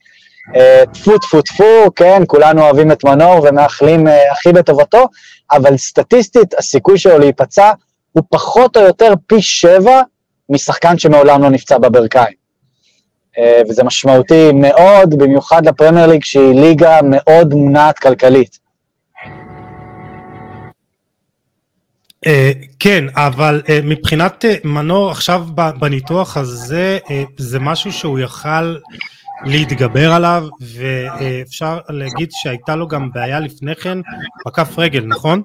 אז כאילו זה, זה עוד פציעות ועוד פציעות, וזה שתי רגליים, וזה מפרקים קטנים, אז כן, אה, תראה, לפני זה זה לא היה כף רגל, זה היה שוק. היה לו אה, מה שנקרא קומפרטמנט סינדרום, אבל זה משהו שמבחינה סטטיסטית לא חוזר. כאילו, הוא עשה ניתוח, הוא תיקן את זה, וזה דווקא, אין לזה איזושהי השפעה עתידית. אמ, אבל המיניסקוס, כמו שאתה אומר, כן, תראה, על פניו, אנשים חוזרים עם מיניסקוס כמו שצריך. מעל 90% מהספורטאים חוזרים לרמה שהם היו לפני קרע במיניסקוס. אבל שוב, אתה יודע, פציעה שנייה, אה, בן אדם מאבד ביטחון בברכיים שלו, יש בזה המון המון עניין פסיכולוגי. אה, אתה צריך לבטוח בגוף שלך מחדש, בטח שחקן כמו מנור, שהוא מאוד מושפע משינויי כיוון מאוד חזקים וזה, אז יהיה לו לפחות בהתחלה איזשהו פחד לעשות את התנועות האלה שוב, אה, ונקווה שיתגבר עליהם, כי אם הוא יתגבר עליהם, אז אין סיבה שהוא לא יחזור להיות השחקן שהוא היה. כן, כי אה, הוא אמור לחזור ב- באמצע ינואר, אה, ו- וכמה זמן באמת אה, הוא אמור לחזור לעניינים כמו שצריך? אז אני הייתי אומר לו כמה שיותר, כלומר, אה, אה, שבאמת ייקח את הזמן, אני מקווה שטוטנאם ייקחו את הזמן, ואתה יודע, יכניסו אותו לעשר דקות, רבע שעה, חצי שעה פה ושם, לפחות במשך חודש, ורק אז יכניסו אותו ממש לעניינים, בתקווה, אתה יודע, שיחזור לשחק 90 דקות. מבחינת, אתה יודע, הרכבים וזה, אבל אז כמו שאמרתי... אז לקראת אמצע פברואר כזה אתה מעריך ש... כאילו שהוא ישחק משחקים מלאים. כן, אמצע פברואר, סוף פברואר, שכבר יהיה כשיר למשחקים מלאים, לגמרי. לגבי כאילו העתיד שלו הקצת יותר רחוק, אתה, אה, אתה אופטימי? כאילו שהוא יוכל להתאושש מזה כמו שצריך? אה, אני אופטימי, אני אופטימי לשנים הקרובות, אבל אה, שוב, סטטיסטית הוא בסיכוי פי שבע משחקן אחר להיפצע, משחקן שמעולם לא נפצע בברכיים. אה, ולצערנו הסטטיסטיקה בסוף תמיד מנצחת. אז אני מקווה שהוא יצליח לא להיפצע ולמשוך את זה כמה שיותר, אבל שוב, כל הסטטיסטיקות לרעתו, הוא גם משחק בליגה הכי תובענית בעולם, אה, והוא גם שחקן שמונה, שעושה הרבה שינויי כיוון, אה, וגם שתי ניתוחי ברך, אז אה, אינשאללה שיהיה טוב. כאילו מקווה שהסטטיסטיקה תפעל לטובתו במקרה הזה. כן, בדיוק, שהוא, שהוא יהיה בצד המנצח הקטן מאוד של הסטטיסטיקה ולא לא ברוב. כן, אני גם מאוד מקווה. יוני, דעתך כאילו על מנור, לפי הערכה של אה, יונתן, אה, הוא אמור להיות כשיר גם למשחקים ב- בליגת האומות, אבל אתה יודע, אני מאוד מקווה שזה לא ישפיע לו על שאר הקריירה, ובאמת הוא... השאלה גם איך הוא חוזר ברמת הקבוצה, הקבוצה שלו כן. נראית נהדר גם בלעדיו, כלומר היא עושה... למרות שהיא חווה המון פציעות וגם משהו הזוי קורה בקבוצה הזאת, וזה, טוב, אולי זה פתח סוגריים, האינטנסיביות של, של אנג' פוסטקוגלו אה, נותנת את אותותיה, אה, גם מיקי ון דה ון קרע hamstring בצורה מזעזעת, אולי לא, נס, לא נספיק לדבר על זה, אבל גם הוא, אה, מדיסון נפצע, וכאילו מכת פציעות קשה מאוד בקבוצה. יש מכת פציעות קשה מאוד, אבל מבחינת תוצאות הם עושים עונה מדהימה, הם משחקים כדורגל גם מדהים. אני לא יודע אם זה ימשיך עכשיו עם הפציעות האלו. הכל בסדר, אנחנו מדברים עד היום, יוסי, אני לא נביא, אני לא יודע מה יהיה. אם הוא חוזר היום למצב, אז הוא צריך לנצל פציעות כדי לחזור לכושר, כי הקבוצה נראתה בלעדיו מדהים, אז כלומר אתה מדבר איתי על מה יהיה עוד כמה חודשים, אז הוא יצטרך לנצל, קודם כל להיות בריא ולחזור, שוב, ולהתמודד עם תחרות מאוד מאוד קשה, במידה וכולם בריאים, גם הביאו שחקנים במקומו, ויש שם סגל נהדר שמסבך את המצב, אז אה, זה בנקודה הזאת. אני לא חושב שיש לי מה להוסיף על יונתן, הוא המומחה, הוא מוסיף לנו המון ידע והמון אה, דברים. אני כן רציתי לשאול שאלה מקודם על עבדה ועל הפציעה שלו.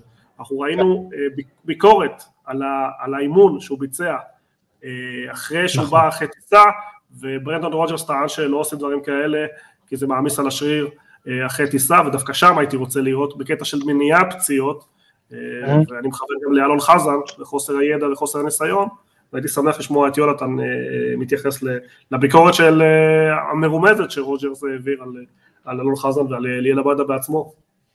כן. תראה, נורא, נורא מעניין אה, מה, מה בדיוק היה שם, כי אנחנו, אנחנו לא יודעים. הכל תלוי ב, ממש באינטנסיביות של האימון ובהרגשה של השחקן. כלומר, היום עולם מניעת הפציעות הוא מאוד מאוד סובייקטיבי. כלומר... מה שאנחנו. יודעים, רגע, סליחה שאני עוצר אותך אנחנו כן. יודעים שהיה אימון בעיטות אחרי טיסה, אחרי אימון שלם, הוא גם נשאר כן. לבעיטות.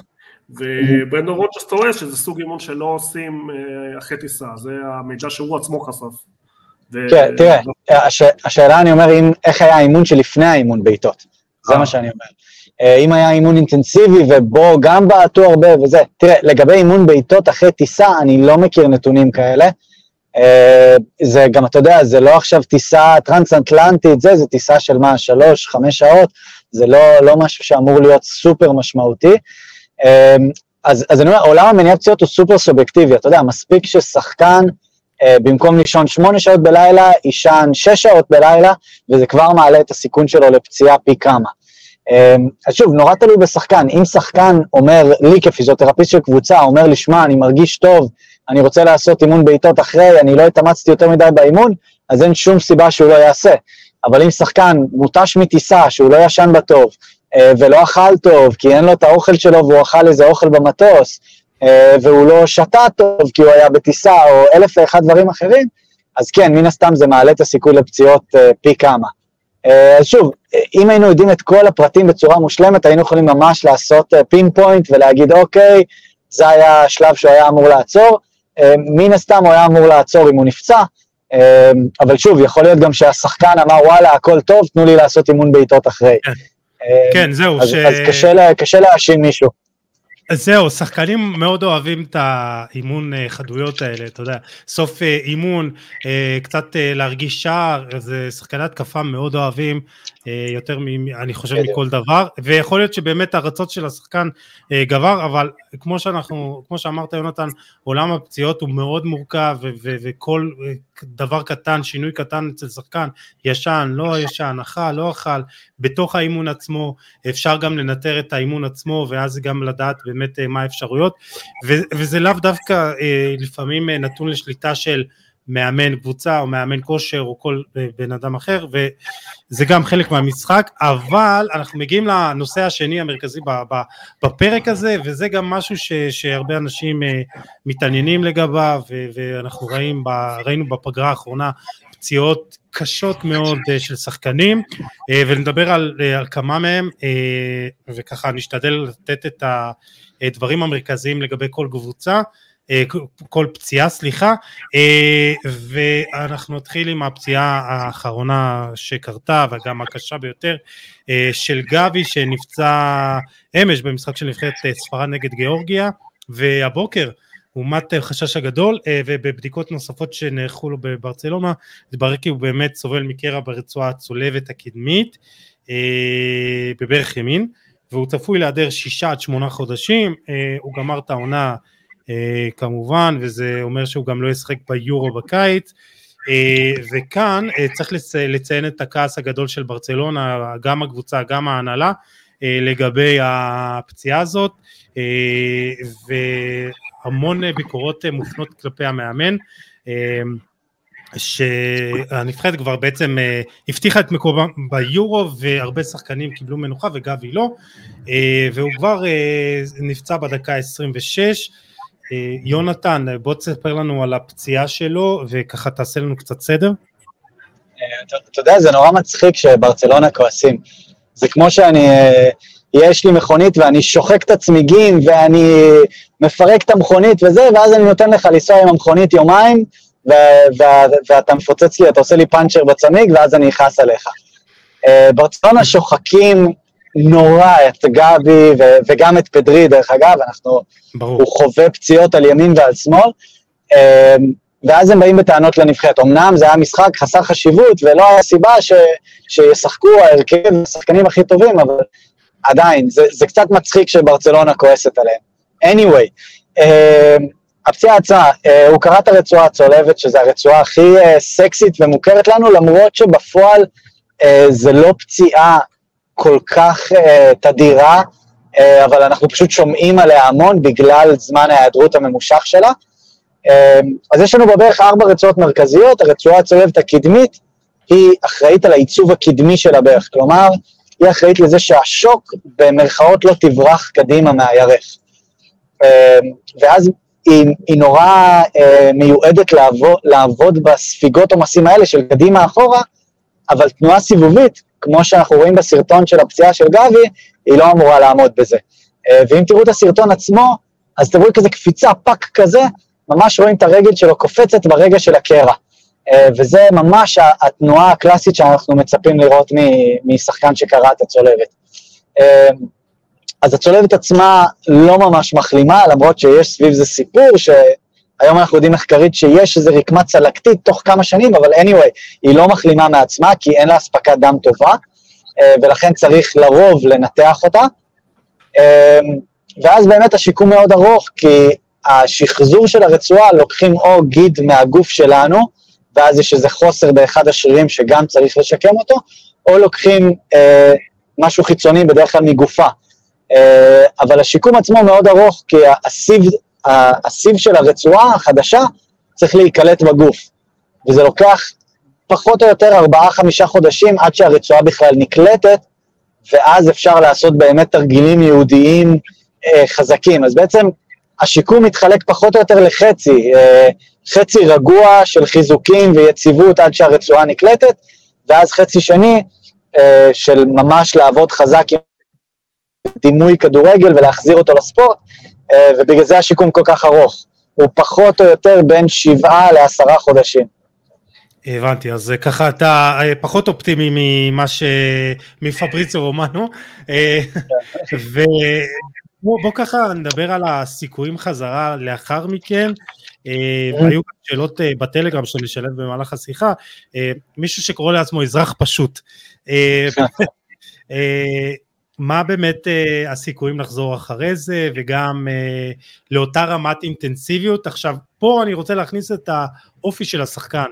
אה, וגם יוני בטח אה, ראה אותו לא מעט, גבי הוא שחקן אה, לוחמני, הוא נכנס לטאקלים לפעמים יותר מדי, וזה גם משהו שמעיד על ה... אולי, לא יודע מה, אולי צריך קצת להירגע, שחקן צעיר, מאוד נמרץ, מאוד אינטנסיבי, ואיך זה באמת ישפיע עליו לאחר מכן, גם מבחינת לחזור לפציעה וגם אולי, מבחינת אולי לשנות קצת את האופי של המשחק שלו. אה, כן, תראה, בגדול זה לא צריך לשנות כלום. אה, יותר מ-90% מהשחקנים, בטח בגיל הזה, חוזרים.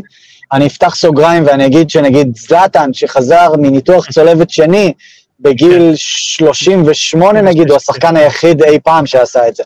אז... כן, דיברנו על זה באחד הפרקים הקודמים.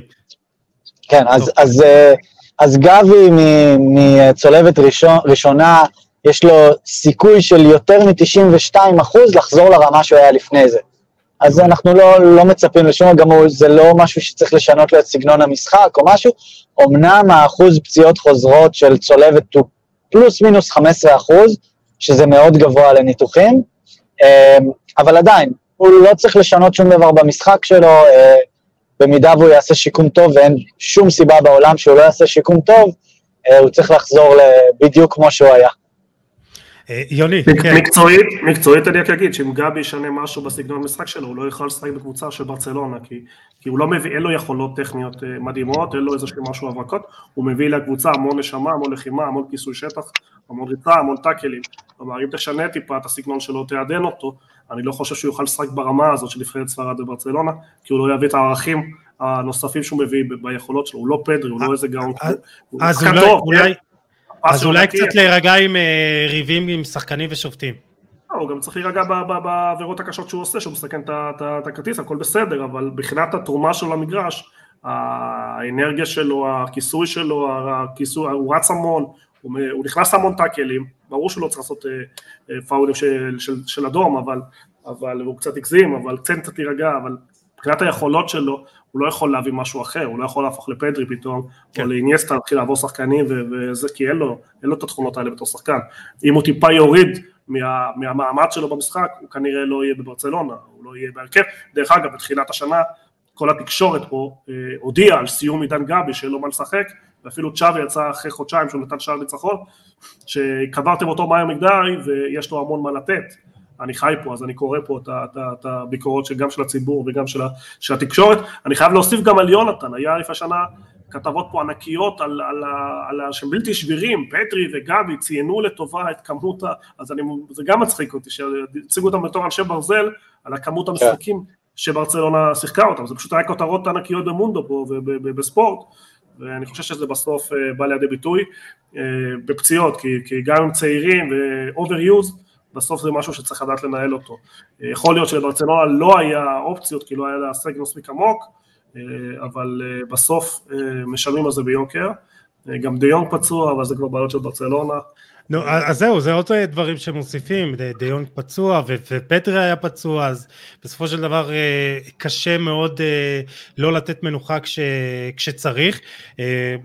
השחיקה של פדרי לפני שנתיים הייתה פשוט אה, מדהימה, מעל 70 משחקים בעונה, זה היה פשוט, וזה, מפה גם אה, מגיע הכעס, כי אותו מאמן של הנבחרת הבוגרת היה אותה, או מאמן של אותה נבחרת. אה, יונתן, נקודה אחרונה לגבי הפציעה הזאת, במיוחד אחרי פציעות קשות כאלה, גם בברכיים, אז יש, קשה מאוד לחזור גם מבחינה מנטלית של טוב, השחקן יכול עכשיו לבוא ולהיכנס לטאקל, או יכול לעשות את הספרינט ב-100% או לתת את הבעיטה כשצריך, אז יש פה גם הרבה, בנוסף לעבודה הפיזית, גם עבודה מנטלית, מתי שחקן יודע שהוא 100% קשיר, זו עוד שאלה של אזרח פשוט. כן, חד משמעית, חד משמעית, זה הרבה מה, בוא נגיד, החודשיים האחרונים של השיקום, זה העבודה הזאת, זה להראות לשחקן שהוא באמת מסוגל, כי זה... כאילו מי, מי שלא חווה את זה, לא יודע כמה זה טראומטי קרע בצולבת. עזבו שנייה את, ה, את הבלימה של הקריירה ואת השבעה, עשרה חודשים האלה בחוץ. זה כואב מאוד, והשיקום עצמו, לפחות בחודשיים הראשונים, מאוד כואב, אז, אז זה גם מאוד טראומטי. כלומר, שחקנים לפעמים אומרים, אה, כאילו הרבה פורשים כי הם פשוט לא רוצים לחוות את זה שוב.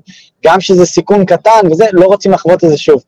אז, אז חשוב להבין שיש, שיש באמת פן פסיכולוגי מאוד גדול בזה, אה, ובאמת החודשים האחרונים של השיקום מתרכזים בלהראות לשחקן שהכל בסדר, בגדול. זה, אין, אין הרבה דברים חדשים בחודשיים האחרונים של השיקום, זה בוא תרוץ, תבעט, תן פצצות, תעשה גליצ'ים, תעשה הכל, רק תיתן לברך את הביטחון אה, ש, שהכל בסדר. אבל בסוף אה, אתה יודע כשאתה שחקן עולה למשחק זה, זה לא אותו דבר ויש לו את ה... הוא צריך לעשות, לעשות את הסוויץ' ולהבין שהוא בריא במאה אחוז ולתת את הכל. כן, חד משמעית. Uh, טוב בואו נעבור לריאל מדריד כי היא איבדה שני שחקנים בחלון הזה, uh, שני שחקנים מאוד חשובים, ויניסיוס וקמבינגה, ודווקא נתחיל עם החיסרון היותר משמעותי, כמובן ויניסיוס, הברזילאי קרא את שריר האמסטרנים ברגל שמאל במהלך uh, משחק של נבחרת ברזיל נגד קולומביה והוא צפוי להיעדר בין חודשיים לחודשיים וחצי. כמו שאמרנו במקרה של עבדה יונתן uh, מדובר בקרע די גדול עם uh, ויניסיוס אה, ייעדר לחודשיים. כן זה ממש דומה למקרה של עבדה פשוט בשריר ההפוך. אה, הארבע ראשי זה השריר הקדמי ה hamstring זה השריר האחורי. אה, אז, אז ממש אותו רעיון, אנחנו גם לא יודעים את המיקום של הקרע, אבל לפי הסיפור זה או קרע מאוד גדול בלב השריר, או קרע באזור גידי. אמ, ושריר hamstring זה, כאילו פציעות hamstring זה הפציעות הכי נפוצות בכדורגל, אנחנו מדברים על פחות או יותר 24 אחוז מכל הפציעות בכדורגל הן פציעות hamstring, אה, והן חוזרות המון, כמו שפדרי, אה, המאזין פדרי יכול להגיד לנו, אה, פציעות hamstring חוזרות ביותר מ... פחות או יותר 60 אחוז מהפציעות חוזרות. כלומר, שחקן ולמה... שנפצע... כן. ולמה זה באמת... שחקן שנפצע אה, בחצי שנה הבאה ייפצע שוב, כן. אז זהו, אז בוא, בוא נבין כאילו למה זה, זו פציעה שהיא מאוד שכיחה, אה, למה ה hamstring נפצע כל פעם. אז זה שריר מאוד ארוך, ויש בו המון תנועה, כלומר, הקיבוץ שלו לעומת האורך, האורך הכי מכווץ שלו לעומת האורך הכי ארוך שלו, זה מאוד שונה, כלומר יש טווח מאוד גדול, אה, והוא שריר דק יחסית, וארוך זה שלושה שרירים, כן? אה, שלושה שרירים דקים וארוכים, אה, ופשוט זה עושה אותם הרבה יותר פגיעים משריר אחר, כמו הארבע ראשי, שהוא קצת יותר עבה ומבוסס. אז כן, זה כל התכונות האלה מחברות הכל להיות שריר די רגיש. אז זהו, הזכרת את הפציעות חוזרות, וויניסיוס אה, נפצע גם בתחילת העונה. יוני, גם באוגוסט נפצע לתקופה של כחודש. אה, בפציעה באמצע. בריאל מדריד, לא... קודם כל ריאל מדריד פיטרה את אה, ראש מערך הרפואי, את ניקו מיכיץ', שרוב הטענות הן דרך הטיפול והשיקום של ארדה גולר, אולי אפילו על ההחתמה של ארדה גולר שכנראה הגיע פצוע לריאל מדריד, אבל כל פעם הוא מגיע לשתי אימונים ואז אומרים חודש, אולי גם על זה הוא יוכל לדבר, אבל ריאל מדריד סובלת מפציעות אה, לא רק שציינת, קורטואה סיים את העונה בתחילה באימון שהתארך, אדיר מיליטאו סיים את העונה לא יודע מתי לחזור בעצם, לא יודע את העונה, אבל בתחילת העונה לא משחק, צ'ואנמי נפצע.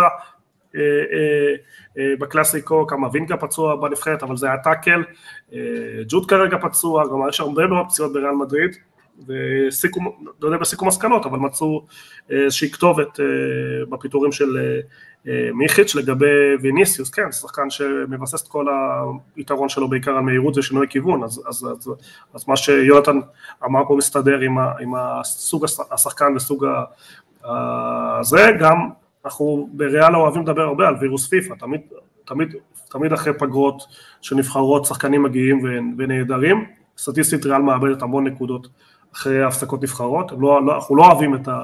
את הפגרת נבחרת.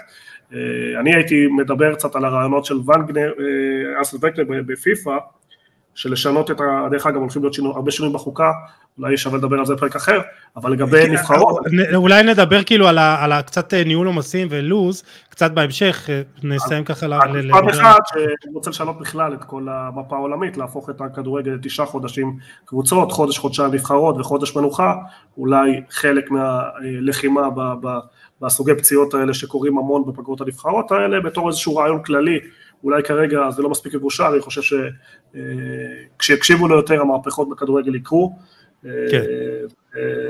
כן, אנחנו לא אוהבים את הפגרה הזאת, מביא הרבה פציעות. גם, דרך אגב, אני עצוב מאוד גם על אה, גבי, חבל מאוד לאבד שחקנים כאלה בתקופה כל כך ארוכה. אז, אז יונתן, הפציעה אה, של ויניסיוס היא ברגל השנייה, באוגוסט הוא נפצע ברגל ימין, אז, אז זה גם אה, די די הגיוני ושכיח, כי שריר בסופו של דבר גם מפצה על אה, שריר אחר שהוא חלש יותר. בדיוק, ממש ככה. אז אה, בקיצור, הוא יצטרך גם לא להיכנס לסטטיסטיקה של הפציעות החוזרות. תראה, הוא, הוא ייכנס, אין שאלה. השאלה זה כמה זמן הוא יצליח להחזיק, אם הוא יצליח להיות אה, אה, חצי שנה בריא או שלוש שנים בריא. אבל פציעת hamstring כן. חוזרת, בטח כאילו לשחקן כמו ויניסיוס שתלוי במהירות שלו, והאמסטרינג הוא מפיק מהירות מאוד גדול, כן. כן, אז, אז זה הרבה תלוי גם בהתאוששות שלו ובהתנהלות שלו, הוא עשה שינוי, עוד דיברנו על זה לפני שנתיים בקיץ, ו, ובנה לעצמו חדר כושר בבית, וכן, אז, אז יכול להיות שמהבחינה הזאת הוא, הוא יוריד את הסיכויים שלו לפציעה חוזרת, אבל בואו נתקדם לפציעה השנייה של קמבינגה, זה קרה במהלך אימון של נבחרת צרפת, אה, כשאוסמן נדבלה ניסה לעבור אה, אותו בדריבל, אה, אבל פגע לו בצורה לא מכוונת ברגל, וקמבינגה נפגע ברצועה הצידית. עכשיו, יונתן, זו פציעה שהיא פחות קשה מרצועה צולבת, והוא אמור להיעדר כחודשיים, אבל בואו בוא תסביר לנו את ההבדל בקצרה של בין הפציעות. כן, אז הרצועה הצידית, אה, יש לה אספקת דם די טובה והיא מחלימה לבד, אה, אז גם הרבה פעמים שמדובר בקרע מלא לא צריך לנתח. אה, הרבה פעמים מנתחים אותה לספורטאים פעילים כי פשוט היא מחלימה יותר טוב דרך ניתוח, אבל לרוב לא צריך לנתח אותה. ואומרים בשכל שזה כנראה המהלך הכי טוב שדמבלה עשה עבור ברצלונה, בכל השנים שלו שם, שהוא דווקא מחוץ לברצלונה, הוא עשה את המהלך הכי טוב בשבילה. אה, כן, אז רצועה צידית, היא אחראית על הייצוב מהצד החיצוני של הרגל, אה, ושוב, מחלימה טוב, ולא לא צריך להיות בעיות מיוחדות בהמשך.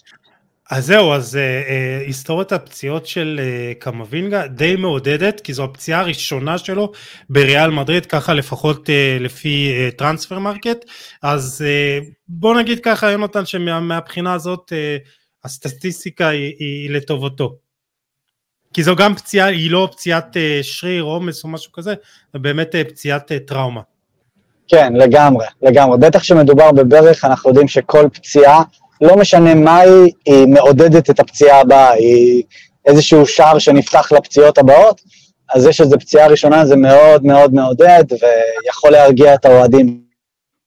אה, לגמרי, ופציעה אחרונה שנדבר עליה, וסליחה מזעיר אה, אמרי ובסטוני, לא נספיק לדבר עליכם, אבל אה, נדבר על הולנד, וזו פציעה שמאוד מעניינת אנשים, מיכאל מויאל גם שאל לגביה, אומנם אה, הולנד אה, אה, אמור לשחק ביום שבת נגד ליברפול, אבל הפציעה שלו בקרסול היא לא כל כך מעודדת, וגם דיברת על זה בדף שלך, זו פציעה חוזרת, גם עבורו וגם בכלל. כן, זה, גם שזו פציעה חוזרת, כמו ה hamstring, כמו הרבה פציעות אחרות, אבל זה, היא מאוד חוזרת, כלומר הוא, הוא נקע את הקרסול רק לפני שבועיים במשחק ליגה, וכבר הוא חוזר, מאוד מדאיג, אני מקווה מאוד שפפ יעשה בשכל אה, וייתן לו קצת space, כמו שהוא עשה עם ה hamstring דרך אגב, אה, פפ אלוף בדברים האלה, הוא הצליח לתקן הרבה שחקנים שהיו נחשבים מאוד פציעים,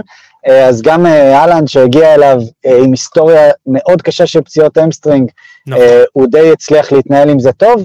אה, ועכשיו אני מקווה שזה יקרה אותו דבר עם הנקע, ולא כמו הדיווחים שהוא אמור לשחק אה, נגד, נגד ליברפול כבר אה, בקרוב. אז אתה, אתה אומר שמבחינה אה, כאילו בעולם אוטופי שהיו נותנים לו מנוחה או בעוד, אה, כאילו של עוד כמה ימים, שבועות, כדי להתאושש ממנה.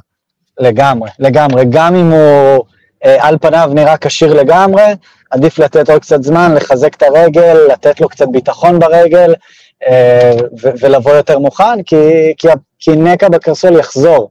אה, התקווה זה שהוא יחזור אה, בעוד אה, חמש שנים, ולא עוד שבוע שוב. אה, תשמע, אה, בוא נגיד ככה שאמרת שפפ די יודע לנהל עומסים, אבל פציעה מאוד קשה של אה, קווין דה בריינה בתחילת העונה ב hamstring, זו פציעה שהייתה יכולה להימנע. הוא גם חזר יותר מדי מוקדם, ובסיטי אולי גם יש להם איזשהו חלק פה בסיפור, לא? כן, לגמרי.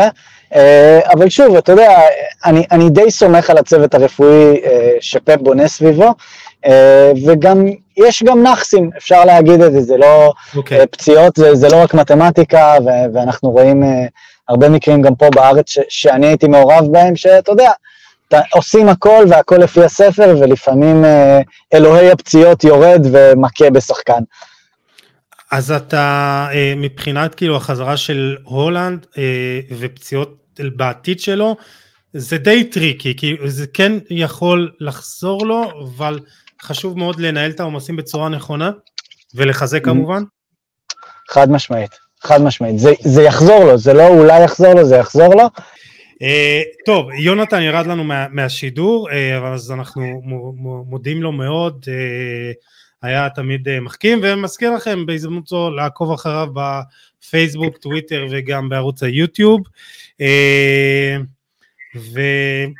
ויוני, אנחנו רק נסיים גם, הפרק התארך לנו יותר ממה שציפינו, אבל היה, אה, גם שאלה של אה, יששכר או ישכר, לא יודע, אנשים ממציאים שמות בטלגרם, וגם אה, אביעד בלולו, כל הקטע של ניהול עומסים ועומסים ומשחקים אה, הרבה משחקים ולו"ז ספור ופתאום אתה יודע אומרים פתאום אחרי חודש עוד אה, פגרת נבחרות וזה טיסות וזה הרבה הרבה הרבה דברים שמוסיפים על העומסים של השחקנים ובעונה הבאה תהיה לנו אה, יהיו לנו עוד משחקים בליגת האלופות החדשה. בקיצור חגיגה אה, מה אתה חושב שכדאי לעשות? האם השחקנים צריכים להתאגד? אה, דיברנו, הזכרת כזה בקטנה את היוזמה של אה, ארסן ונגר, אז ככה, ממש בקצרה, בוא נתייחס, מה אפשר לעשות. אני חושב שהרעיון של ארסן ונגר אה, גאוני, מהפכני, אני חושב שהפציעות האלה נובעות גם מחוסר תיאום בין ה... חוסר תיאום וחוסר רצון אפילו לתאם, כי כל אחד יש לו את האינטרס שלו, מאמן נבחרת רוצה להצליח, מאמן הקבוצה רוצה להצליח, אה, ועושים אובר מה ההצעה שלו? מה? רק מה ההצעה שלו? ההצעה של אמסטרדמק אני חוזר עליה, הוא רוצה לעשות הפרדה שלא יהיה הפסקות, כלומר שהשחקנים יהיו במסגרת תשעה חודשים בקבוצות, אה, או תשעה או עשרה, יש, אה, לשבת על הלו"ז ולתכנן את זה כמו שצריך, השחקנים יהיו רק מהקבוצות, היתרון שאתה לא צריך אח, כמה הכנות, אתה עושה הכנה פעם אחת, משחק את כל המשחקים, אחרי עשרה חודשים אה, סיימת עם הקבוצה ואתה לרשות הנבחרת. ואז יש לך חודשיים עמוסים של אה, נבחרת, חודש וחצי, חודשיים של נבחרים פעם בשנה, אה, בתאריכים קבועים לכל המשחקים של המוקדמות והטורנירים הגדולים, ואחר כך יש לך פגרה של שבועיים שלושה כן. של הפסקה, ופחות או יותר, אתה יודע, צריך לעשות חפיפות והתאמות מסוימות לכאלה שלא שחקן נפרד וכאלה, אבל מבחינת הרעיון עצמו, הוא בעצם מדבר על הפסקה אחת בין אה, זה ולא על שש פגרות שיש היום שנבחרות בתחילת עונה, אחרי חודש, אחרי חודשיים, פגרת חורף, ואז אה, זה פשוט יותר מדי טיסות לשחקנים, יותר מדי יום, אנחנו רואים שהחשיפה לפציעות בשינויים היא מאוד מאוד גדולה. אני חושב שהרעיון הוא, יש בו הרבה בסיס, צריך לשבת ולראות איך מיישמים אותו בפועל, ואולי לעשות לו fine-tuning ברמת אפילו יבשות, שלא כל יבשת מסתדר מבחינת קיץ חורף כל דבר, אבל מבחינת המהפכה אני מאוד אוהב את, אה, את כל השינויים שהוא מציע. אם אתה רוצה אפשר לדבר גם על השינוי חוקה שבדרך, אה, שכרגע במבחן, מאוד מאוד מעניין מה שהוא מציע, כולל זה ש... איזה? שינויים בדיוק? חוק הנבדל, אנחנו מדברים על חוק הנבדל שכבר נבחן בליגה האיטלקית אה, לנוער וגם בליגה השוודית לנוער, מדבר על זה שכל חלק של הגוף שיהיה בשוויון ייתן יתרון להתקפה, אז יגרום להרבה יותר שערים, כלומר נבדל יהיה רק כששחקן עובר אה, עם כל הגוף ולא... רגע, ואיך זה אמור להשפיע? או אתה אומר כאילו בכללי, לא קשור לפציעות. לא קשור לפציעות, אבל זה חלק מהמהפכה שהוא מציע, זה דיברנו על אה, הפסקות, על, על לחלק את העונה לקבוצות ונבחרות, חלק מדבר על, על חוקים, שהחוק הכי מעניין זה חוק הנבדל, אבל יש עוד חוקים שהוא רוצה לשנות, אה, בין היתר אה, צמצום העלאת דקות המשחק בזה ולא לתת לפרס, הרחקות לדקות כמו כדוריד, זה משהו שנבחן כרגע, וכנראה, דרך אגב שתדע שחוקים שנבחנים 90% אה, עוברים, אין חוק שנבחן בעבר ונכשל לגמרי, תמיד חוקים היו לטובת המשחק ואחרי מבחנים, כלומר יהיה, במקום צהוב, אה, יהיה אה, סוג של הרחקה לחמש דקות או לארבע דקות, אה, יהיה ענישה יותר גדולה. שמה, זה, זה, זה גם משהו שאמור yeah. להשפיע על, אה, על פציעות, כי קבוצה שלא ת, תשחק עם אה, עשרה, תשעה שחקנים, שמונה שחקנים, אז פחות או עושים על מי שכן נשאר במשחק, אתה יודע. אבל יכול להשפיע גם הפוך, שפציעות קשות שנובעות מאלימות במגרש יצמצמו, כי אם אתה תבצע עבירות קשות מסוג מסוים שיכול להגדיל פציעות, שגם זה משהו ש, שקורה, לא רק שרירים ועומסים, כן. אז שחקנים יזהרו יותר. החוקים האלה, זה נשמע רחוק, אבל הם מאוד קרובים ליישום, כלומר אם הפיילוטים יצליחו, זה יעבור כנראה לטורניר בינלאומי, בדרך כלל זה נוער או עד גיל 20, יבדקו אותם ואז ייכנס לכולם. אה, יש עוד כמה דברים מעוניינים בדרך, אה, אבל בואו נסיים אחי, היה ארוך פה. כן. לגמרי. טוב, את האמת אני חייב להגיד שהרעיון הזה של ונגר לעשות ליגה מרוכזת של תשעה חודשים אה, היא, היא טובה, זה פחות אה, נסיעות, פחות טיסות, פחות שינויים, אה, אני, אני, יש שינויים, יש חוקים שהוא מציע שאני חושב, אני אומר וואלה, זה, אפשר לעשות את זה, אני באמת חושב שצריך לעשות איזה שינוי, וזה צריך להתחיל קודם כל מהשחקנים, ועד שלא יבוא, תבוא איזה קבוצה של כמה שחקנים מובילים, שום דבר פה לא ישתנה. אה, ארז גבריאלי גם שאל לגבי רונלדו, למה הוא לא נפצע ולמה נעימר נפצע כל הזמן. אה, גני מזל, מקצוענות של רונלדו, אז אה, אני ככה אענה בקצרה שרונלדו הוא דמות ומודל ההשראה לכל ספורטאי צעיר שרוצה לדעת איך להעריך את הקריירה שלו ומה שהוא עושה לגוף שלו וההתייחסות לגוף שלו זה כמו כלי עבודה ברמה הגבוהה ביותר ועובדה שבגיל 38 הוא ממשיך לכבוש. והנה בגיל 38 הוא חזר לתחרות אה, כדור הזהב והוא אפילו מועמד במקום ה-15 לשחייה בו. אה, ונאמר עם כל הצער שבדבר אנחנו רואים שהדרך אה, חיים שלו והמקצוענות אה, שהיא לא ברמה הגבוהה ביותר אה, גורמת לו להרבה פציעות בקרסול ובכל שריר אחר. אז אני אומר תהיו רונלדו ולא נאמר אם אתם רוצים להיות כדורגלנים עם קריירה ארוכה יוני. מה לא ככה? אני חושב שגם הטיפול של רונלדו, חושב שזה כבר עובדה מדעית, מה אתה אוכל, מה אתה שותה, איך אתה מתאמן, כמה אתה יושן, כמה אתה חשוף לשמש, אני חושב שאפילו בכל מיני דוקואים כאלה ואחרים, אתה נחשף לרמת הירידה של רונלדו לפרטים, ועל איך אפילו מנסה להשפיע, לגרור במנהיגות חיובית אה, על איך אה, אה, להשפיע על שחקנים אחרים, וזה לא סוד כן. שהוא לא נפצע הרבה, גם זה קשור חלק לסגנון המשחק, רונלדו לא יבצע תעלולים שיפגעו אותה ביריב, כי נאמר, קיבל הרבה פציעות, חלק בגלל חוסר מקצוענות, אבל הרבה מאוד בגלל דריבלים מיותרים במקומות נכון. שלא צריך, שפגעו ביריב והיריב פשוט פיצץ לו את הרגליים בצורה מכוונת. אה, וזה משהו שקשור גם לסגנון התרבותי שנאמר אה, סייג את המשחק, וכמובן לחוסר המקצוענות שלו, זה שילוב של שני הדברים, ושחקן כמו רונלדו, אפילו כמו מסי, שכן עובר שחקנים, אבל הוא לא עושה את זה, הוא עושה את זה בשבילה אפקטיבית, הוא לא עושה את זה בשביל להשפיל כן. אף אחד, או בשביל אה, לתת לו בין הרגליים, אם אין סיבה, אם זה לא מוביל את הכדור לשער, כלומר זה לא בשביל להעליב את הקהל, ואנחנו אפילו רואים טיפה את ויניסיוס, שטיפה סגנון משחק, חלק מהאנשים קשה להם, חלק מהשחקנים שמשחקים נגדו, קשה להם לקבל שהוא עושה דברים שהם רק בשביל השואו, אפילו ברמה התרבותית, כן? אני לא מצדיק את זה, כי אני רואה יוצאים דברים יפים בכדורגל, אבל מה לעשות שבסוף אין עניין של צדק, יש עניין של עובדות בשטח. נעימר קיבל המון המון כניסות לגוף, לרגליים, שפצעו אותו, שגרמו לפציעות של חודשים, ולא רק הבעיות בשרירים מחוסר אה, אימון נקרא לזה. היה לו לפחות שלוש פציעות קשות מכניסות של שחקנים. אה, כן, אנחנו זוכרים גם את הפציעה במונדיאל, זה בגב, אבל טייק אחרון לגבי ברזילאי שמגיע לריאל מדריד, הנדריק אה, מתראיין ולא פעם הוא אמר שהוא אה, לא נהנה במסיבות והוא אה, דואג לגוף שלו, אז, אז אתה יודע, יש ברזילאים שדואגים לגוף שלהם ואתה לא, יודע... אני לא, אני, לא, אני לא נגד ברזילאים או טוען שכולם אותו דבר, אני חושב שאנחנו רואים היום שאנשים נחשפים לכל מיני דברים והם מבינים, אני חושב שוויניסיוס הוא מקצוען ברמה גבוהה מאוד. כן.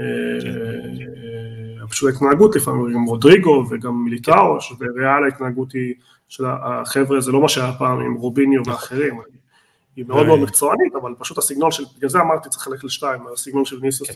הוא קצת בעייתי, כי הוא גם, שוב, שוב, שוב, יש המון גזענות נגדו, מצד שני הוא מגורר המון אינטגואיזם, והוא אפילו צריך לראות איך הוא איך הוא מאזן את עצמו, כי אם הוא ימשיך ככה בספרד יהיה לו מאוד מאוד קשה לטווח ארוך. למרות שזה מבאס שהפציעה שלו הגיעה אחרי איזה ככה, היה איזה, אה, היו איזה שניים שלושה משחקים אחרונים בריאל שהוא היה נראה טוב וכאילו יותר מפוקס, אבל אה, טוב זה לפרק אחר.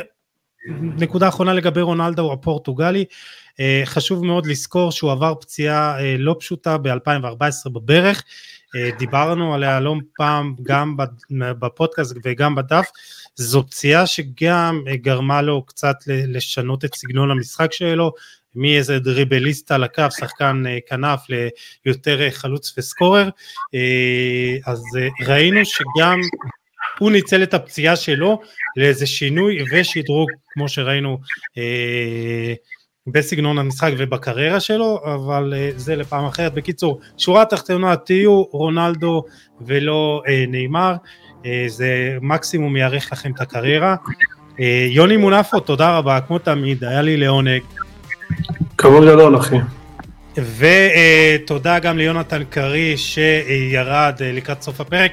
Uh, אתם מוזמנים לעקוב אחרי יונתן בפייסבוק, טוויטר ובערוץ היוטיוב שלו.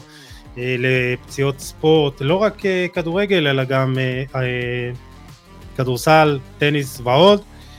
ואנחנו ניפרד מהמאזינים שלנו, תודה שהייתם איתנו, אתם כמו תמיד מוזמנים לתת לנו פידבק, לשלוח, וכמובן לשתף לתייג. אפגש בפרק הבא עם עוד תוכן מעניין ואיכותי, תשמעו על עצמכם, וכמו תמיד בפרקים האחרונים נסיים עם עם ישראל חי.